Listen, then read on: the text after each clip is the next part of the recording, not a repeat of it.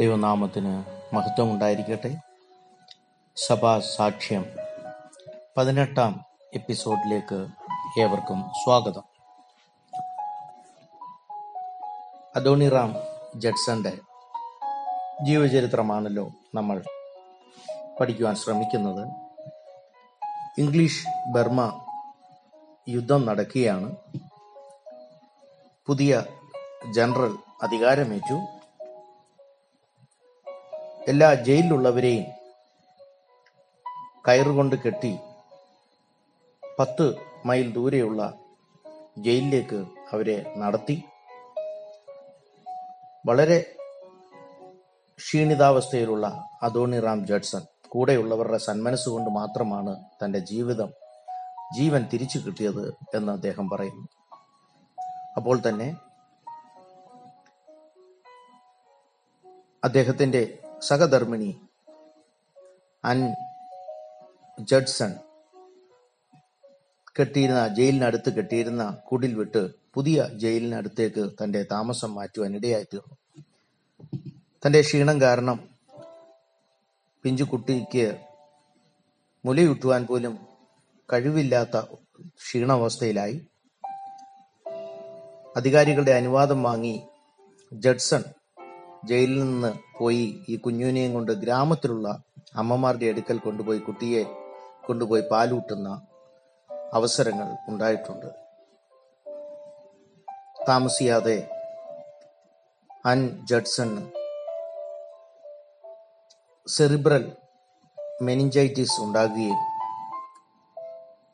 ഈ വാർത്തയറിഞ്ഞ് ജഡ്സൺ ഉറക്കമില്ലാത്ത രാത്രികളായി മാറി. ഇരുപത്തിയൊന്ന് മാസത്തോളവും ആ ജയിലിൽ ജഡ്സൺ കഴിച്ചുകൂട്ടി. ആ സമയത്താണ് ബർമ രാജാവിന് ഒരു ട്രാൻസ്ലേറ്ററിനെ ആവശ്യമായതിനാൽ ജഡ്സൺ ജയിൽ മോചിതനാകുവാൻ ഇടയായിത്തീർന്നു. ഈ രോഗശൈലിയായ അൻ വളരെ നാളുകളായി ജയിലിൽ വരുന്നില്ല. അത്രയ്ക്ക് ക്ഷീണമാണെന്നറിയാം, എന്നാലും ജീവനോടെ ഉണ്ടോ എന്ന് പോലും സംശയിക്കുമാറായിരുന്നു അവസ്ഥകൾ. ചങ്ങലയിട്ട് തൻ്റെ മുടന്തിയ ആ കാലുകൾ വേച്ച് ജയിലിൽ നിന്ന് തന്നെ കൊണ്ടാവുന്ന വേഗത്തിൽ ഓടി തൻ്റെ പ്രിയതമയെ ഒന്ന് കാണുവാനായി ജീവനോടെ. അവിടെ ചെന്നപ്പോൾ ഒരു ബർമക്കാരി സ്ത്രീ ഒരു മെലിഞ്ഞ കുഞ്ഞിനെ കയ്യിൽ പിടിച്ചിരിക്കുന്നു. അതിന്റെ ശരീരത്തിലെ അഴുക്ക് കാരണം തന്റെ കുഞ്ഞാണെന്ന് പോലും അത് വിശ്വസിക്കുവാൻ ജഡ്സന് കഴിഞ്ഞില്ല. കട്ടിലിൽ കിടക്കുന്ന ഒരു മനുഷ്യരൂപം, അല്ല ഒരു അസ്ഥി കോലം എന്ന് വേണമെങ്കിൽ പറയാം. പക്ഷെ അതൊരു അസ്ഥിപഞ്ജരമല്ല. വിശ്വസ്തയോടെ കർത്താവിനെ സേവിച്ച, ജയിലുകൾ മാറി മാറി കർത്താവിനെ ശുശ്രൂഷിച്ച ഒരു മിഷണറി വനിതയാണ്, അല്ല ഒരു മഹിളാ രത്നമത്രേ അവർ. രണ്ടു വർഷത്തിന് ശേഷം തിരിച്ച് റിങ്കൂണിൽ പഴയ മിഷൻ സ്റ്റേഷനിൽ അവർ എത്തി. സഭാ അംഗങ്ങൾ പതിനെട്ടിൽ നിന്ന് നാലായി കുറഞ്ഞുപോയി. ബ്രിട്ടീഷ് അഡ്മിനിസ്ട്രേറ്റർ ജഡ്സനുമായി രാജാവിനെ സന്ദർശിക്കുവാനും ചില വ്യാപാര ഉടമ്പടികൾ നടത്തുവാനുമൊക്കെ ആഗ്രഹിച്ചു. ഒപ്പം ക്രിസ്തുമത സ്വാതന്ത്ര്യവും ആ അഡ്മിനിസ്ട്രേറ്റർ പരാമർശിക്കപ്പെട്ടു പരാമർശിച്ചിരുന്നു. അങ്ങനെ ബ്രിട്ടീഷ് അഡ്മിനിസ്ട്രേറ്ററോട് ചേർന്ന് ജഡ്സൺ ബർമയുടെ ക്യാപിറ്റലായ അവായിലായിരിക്കുമ്പോഴാണ് അൻ ജഡ്സന്റെ മരണവാർത്ത തന്റെ കാതുകളിൽ എത്തുന്നത്. ആയിരത്തി എണ്ണൂറ്റി ഇരുപത്തി ആറിൽ തന്റെ നല്ല പ്രായം മുപ്പത്തി ഏഴാം വയസ്സിൽ ആ മഹിളാരത്നം തന്റെ അന്ത്യശ്വാസം വലിക്കുവാൻ ഇടയായിപ്പോയി. താൻ ജയിലിലായിരിക്കുമ്പോൾ അൻ ജഡ്സൺ പഴയ നിയമത്തിലെ ദാനിയലിന്റെയും യോനായുടെയും പുസ്തകങ്ങൾ ബർമീസ് ഭാഷയിലേക്ക് ട്രാൻസ്ലേറ്റ് ചെയ്തു. തായ് ഭാഷയിലേക്ക് മലയാളം അല്ല ബൈബിൾ തായ് ഭാഷയിലേക്ക് ട്രാൻസ്ലേറ്റ് ചെയ്ത പ്രഥമ വനിത എന്ന് വേണമെങ്കിൽ നമുക്ക് ഈ മഹിളാരത്നെ വിളിക്കാം. ആയിരത്തി എണ്ണൂറ്റി പത്തൊമ്പതിൽ മത്തായി എഴുതിയ സുവിശേഷവും ഇംഗ്ലീഷിൽ നിന്ന് അവർ ബർമീസ് ഭാഷയിലേക്ക് ട്രാൻസ്ലേറ്റ് ചെയ്യുവാൻ ഇടയായി തീർന്നു. ആയിരത്തി എണ്ണൂറ്റി ഇരുപത്തി ഏഴിൽ തന്റെ പ്രിയ മകളും മരിക്കുവാനിടയായി. ഈ വിധിയുടെ പ്രതികൂല പ്രതികൂലങ്ങൾ ഓരോന്നായി ഒരുമിച്ചാണ് തൻ്റെ ജീവിതത്തിൽ വന്നുകൊണ്ടിരുന്നത്. ഏകദേശം രണ്ടു വർഷക്കാലം. രണ്ടു വയസ്സുള്ള ആ കുഞ്ഞ് മരിച്ച് മൂന്ന് മാസം കഴിഞ്ഞപ്പോൾ തൻ്റെ പിതാവും മരിച്ചു എന്ന വാർത്ത തന്നെ അറിയുവാൻ തനിക്ക് കിട്ടി തനിക്ക് അറിയുവാൻ ഇടയായി. മരിക്കുന്നതിന് മുമ്പ് അൻ ജഡ്സൺ മിഷണറിയായ ജഡ്സനോട് പറഞ്ഞത്, ബ്രിട്ടീഷുകാരുടെ സർവീസിൽ ചേരരുത്, അന്ന് വളരെ മുന്തിയ വേതനം ലഭിക്കുന്ന ജോലിയായിരുന്നു, ഇംഗ്ലീഷുകാരുടെ ഏതെങ്കിലും ഒരു ഓഫീസിൽ വർക്ക് ചെയ്യുക എന്നുള്ളത്. പല മിഷണറിമാരും ഉയർന്ന ശമ്പളം വാങ്ങി അവരുടെ ജോലിക്കാരായി മാറിയപ്പോൾ മിഷണറി ദർശനം ലഭിച്ച ആ ധീര വനിത മിഷണറിയായ ജഡ്സനോട് പറഞ്ഞത്, ഒരിക്കലും അവർക്ക് അവരുടെ സർവീസിൽ ചേരരുത്, കർത്താവ് ഏൽപ്പിച്ച ദൗത്യം ചെയ്യുക എന്നുള്ളതായിരുന്നു. വില്യം കേരിയുടെ മകൻ ഫെലിക്സ് കേരി, വൈദ്യസഹായത്തിന് വന്ന ഡോക്ടർ പ്രൈസ്, അങ്ങനെ അനേക മിഷണറിമാർ മിഷൻ പ്രവർത്തനങ്ങളിൽ നിന്ന് റിസൈൻ ചെയ്ത് സെക്യുലർ ജോബ് അല്ലെങ്കിൽ ബ്രിട്ടീഷുകാർ കൊടുത്ത ആ ജോലിയിൽ പ്രവേശിക്കുവാൻ ഇടയായി തീർന്നു. എന്നാൽ അദോണിറാം ജഡ്സൻ തളരാതെ തന്റെ മിഷണറി പ്രവർത്തനം തുടരുകയാണ് ചെയ്തത്. താമസിയാതെ ഓരോ സ്കൂളുകൾ ആൺകുട്ടികൾക്ക് വേണ്ടി പെൺകുട്ടികൾക്ക് വേണ്ടി തുടങ്ങുവാൻ ഇടയായി തീർന്നു. താൻ സുവിശേഷ പ്രസംഗങ്ങളിൽ ശ്രദ്ധ കേന്ദ്രീകരിച്ചതിനാൽ പഴയ നിയമം ട്രാൻസ്ലേറ്റ് ചെയ്യുവാൻ വളരെ സമയമെടുക്കുവാൻ ഇടയായി തീർന്നു. ആ ഒരു വർഷത്തിനുള്ളിൽ താൻ ജയിൽ മോചിതനായ ഒരു വർഷത്തിനുള്ളിൽ ഏകദേശം മുപ്പത് പേർ കൂടി വിശ്വാസത്തിലേക്ക് കടന്നു വരുവാൻ ഇടയായി. ആയിരത്തി എണ്ണൂറ്റി മുപ്പത്തി ഒന്നിൽ ഏകദേശം ബർമയിൽ കാലുകുത്തി പതിനെട്ട് വർഷങ്ങൾക്ക് ശേഷം മൂന്ന് സഭകളായി വളരുവാൻ ദൈവം ഇടയാക്കി. ഇരുന്നൂറോളം സ്നാനപ്പെട്ട വിശ്വാസികൾ ഈ മൂന്ന് സഭകളിലുണ്ട്. ആയിരത്തി എണ്ണൂറ്റി മുപ്പത്തിരണ്ടിൽ അത് മുന്നൂറ്റി അമ്പത്തി ആറായി തദ്ദേശീയരും മുന്നൂറ്റി അമ്പത്തി ആറ് തദ്ദേശീയരും നൂറ്റി മുപ്പതോളം വിദേശീയരും ഒക്കെ ചേർന്ന വിശ്വാസികൾ ഉള്ള കൂട്ടങ്ങളായി അത് വളരുവാൻ ഇടയായി. ആയിരത്തി എണ്ണൂറ്റി മുപ്പത്തി മൂന്നിൽ അത് അറുന്നൂറിനോടടുത്തായി. മുപ്പത്തിനാലിൽ അറുന്നൂറ്റി അറുപത്തി ആറ് ആയിരത്തി എണ്ണൂറ്റി മുപ്പത്തി ആറ് കാലയളവിൽ ആയിരത്തി ഒരുന്നൂറ്റി നാൽപ്പത്തിനാല് വിശ്വാസികളായി വളരുവാൻ ഇടയായി തീർന്നു. പ്രതിസന്ധികൾ പ്രതികൂലങ്ങൾ ഉണ്ടെങ്കിലും ദൈവത്തിന്റെ പ്രവൃത്തികൾ അവിടെ വളരുന്നതായിട്ടാണ് താൻ പറയുന്നത്. പല മിഷണറിമാർ, പല മിഷണറി വനിതകൾ, ഇവരൊക്കെ ഈ നീണ്ട വർഷങ്ങളിൽ ബർമയിൽ മരിച്ച് അടക്കപ്പെടുവാൻ ഇടയായി തീർന്നു. ആയിരത്തി എണ്ണൂറ്റി മുപ്പത്തി ഒമ്പതിൽ തൻ്റെ ആരോഗ്യം വളരെ ക്ഷയിച്ചു. തൻ്റെ ലങ്സ് ഒക്കെ രോഗം ബാധിച്ച് തനിക്ക് സംസാരിക്കുവാൻ കഴിയാതെ പ്രസംഗിക്കുവാൻ കഴിയാതായി തീർന്നു.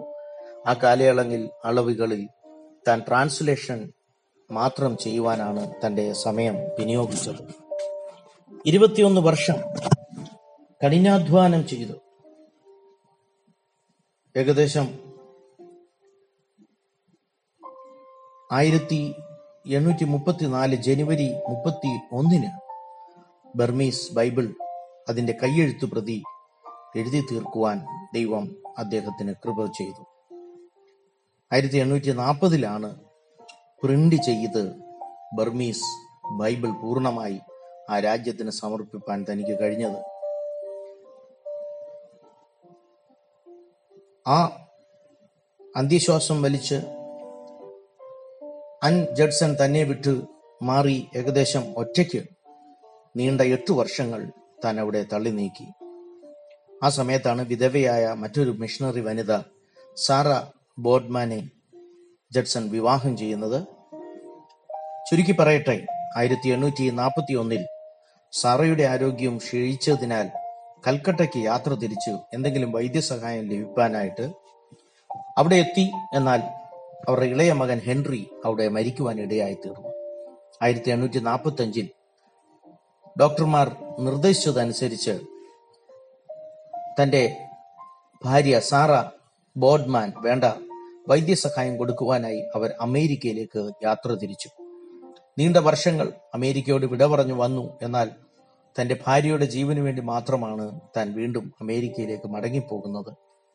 ഇളയ കുഞ്ഞുങ്ങളെയൊക്കെ ബർമയിൽ മിഷണറിമാരുടെ പക്കൽ ഏൽപ്പിച്ചിട്ട് അവർ യാത്ര തിരിക്കുകയാണ്. എന്നാൽ ഈ യാത്രയിൽ സെൻറ്റ് ഹെലൻ ദ്വീപിൽ വെച്ച് സാറ അന്ത്യശ്വാസം വലിക്കുവാൻ ഇടയായിത്തീർന്നു. കരിച്ചിൽ അടക്കാത്ത മുതിർന്ന രണ്ട് കുട്ടികളുമായി അദ്ദേഹം യാത്ര തുടർന്നു. രണ്ട് കുട്ടികളെയും അമേരിക്കയിൽ എത്തിച്ചിട്ട് അവിടെയുള്ള മിഷണറിമാരെ ഏൽപ്പിച്ച് പൂർത്തീകരിക്കാനുള്ള തന്റെ ദൗത്യത്തിനായി ആ മിഷണറി വീരൻ വളരെ പെട്ടെന്ന് തിരിച്ച് ബർമയിലേക്ക് യാത്ര തിരിക്കുകയാണ് ചെയ്യുന്നത്.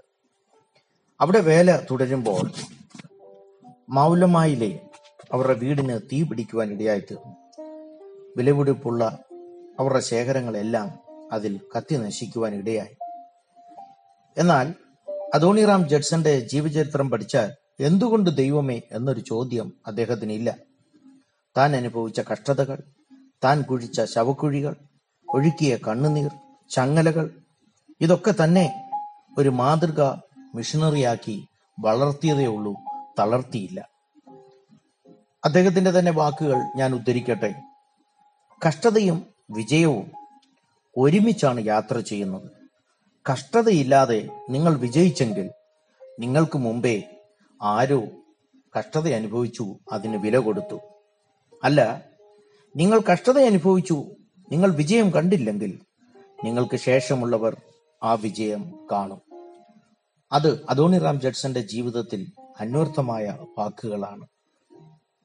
രോഗം മൂലം താൻ വളരെ ക്ഷീണിതനായി.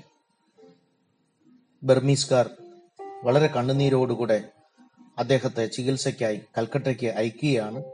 കണ്ണുനീരോടെ അവർ അദ്ദേഹത്തെ കപ്പലിൽ യാത്രയാക്കി. ആയിരത്തി എണ്ണൂറ്റി അമ്പത് ഏകദേശം യാത്ര ചെയ്തു. നാല് ദിവസത്തിനു ശേഷം, വ്യക്തമായി പറഞ്ഞാൽ ആയിരത്തി എണ്ണൂറ്റി അമ്പത് ഏപ്രിൽ പന്ത്രണ്ടാം തീയതി തന്റെ വേദനകളെല്ലാം ശരീരത്തിൽ നിന്ന് മാറി വേദനയില്ലാത്ത രാജ്യത്തേക്ക് ആ മഹാത്മാവ്, ആ മിഷണറി വീരൻ പറന്നുയരുവാൻ ഇടയായി തീർന്നു. ആ രാത്രി തന്നെ കപ്പലിലുള്ളവർ ആ കടലിൽ ആ യാത്രാമധ്യേ അദ്ദേഹത്തിന്റെ അന്ത്യശുശ്രൂഷ നടത്തി. ആ ശരീരം അവർ ആ കടലിൽ ഇടുകയാണ് ചെയ്തത്. മുപ്പത്തെട്ട് വർഷത്തെ ബർമയിലെ കഠിനാധ്വാനത്തിന് ദൈവം കൊടുത്ത മറുപടി ആയിരിക്കാം,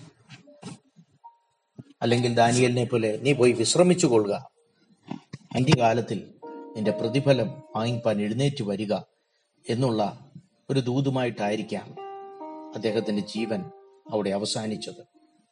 പക്ഷെ തിരിഞ്ഞു നോക്കുമ്പോൾ നമുക്ക് പറയുവാനുള്ളത് എന്താണ് അദോണിറാം ജഡ്സൻ മുഖേന ബർമയിൽ സംഭവിച്ചത്?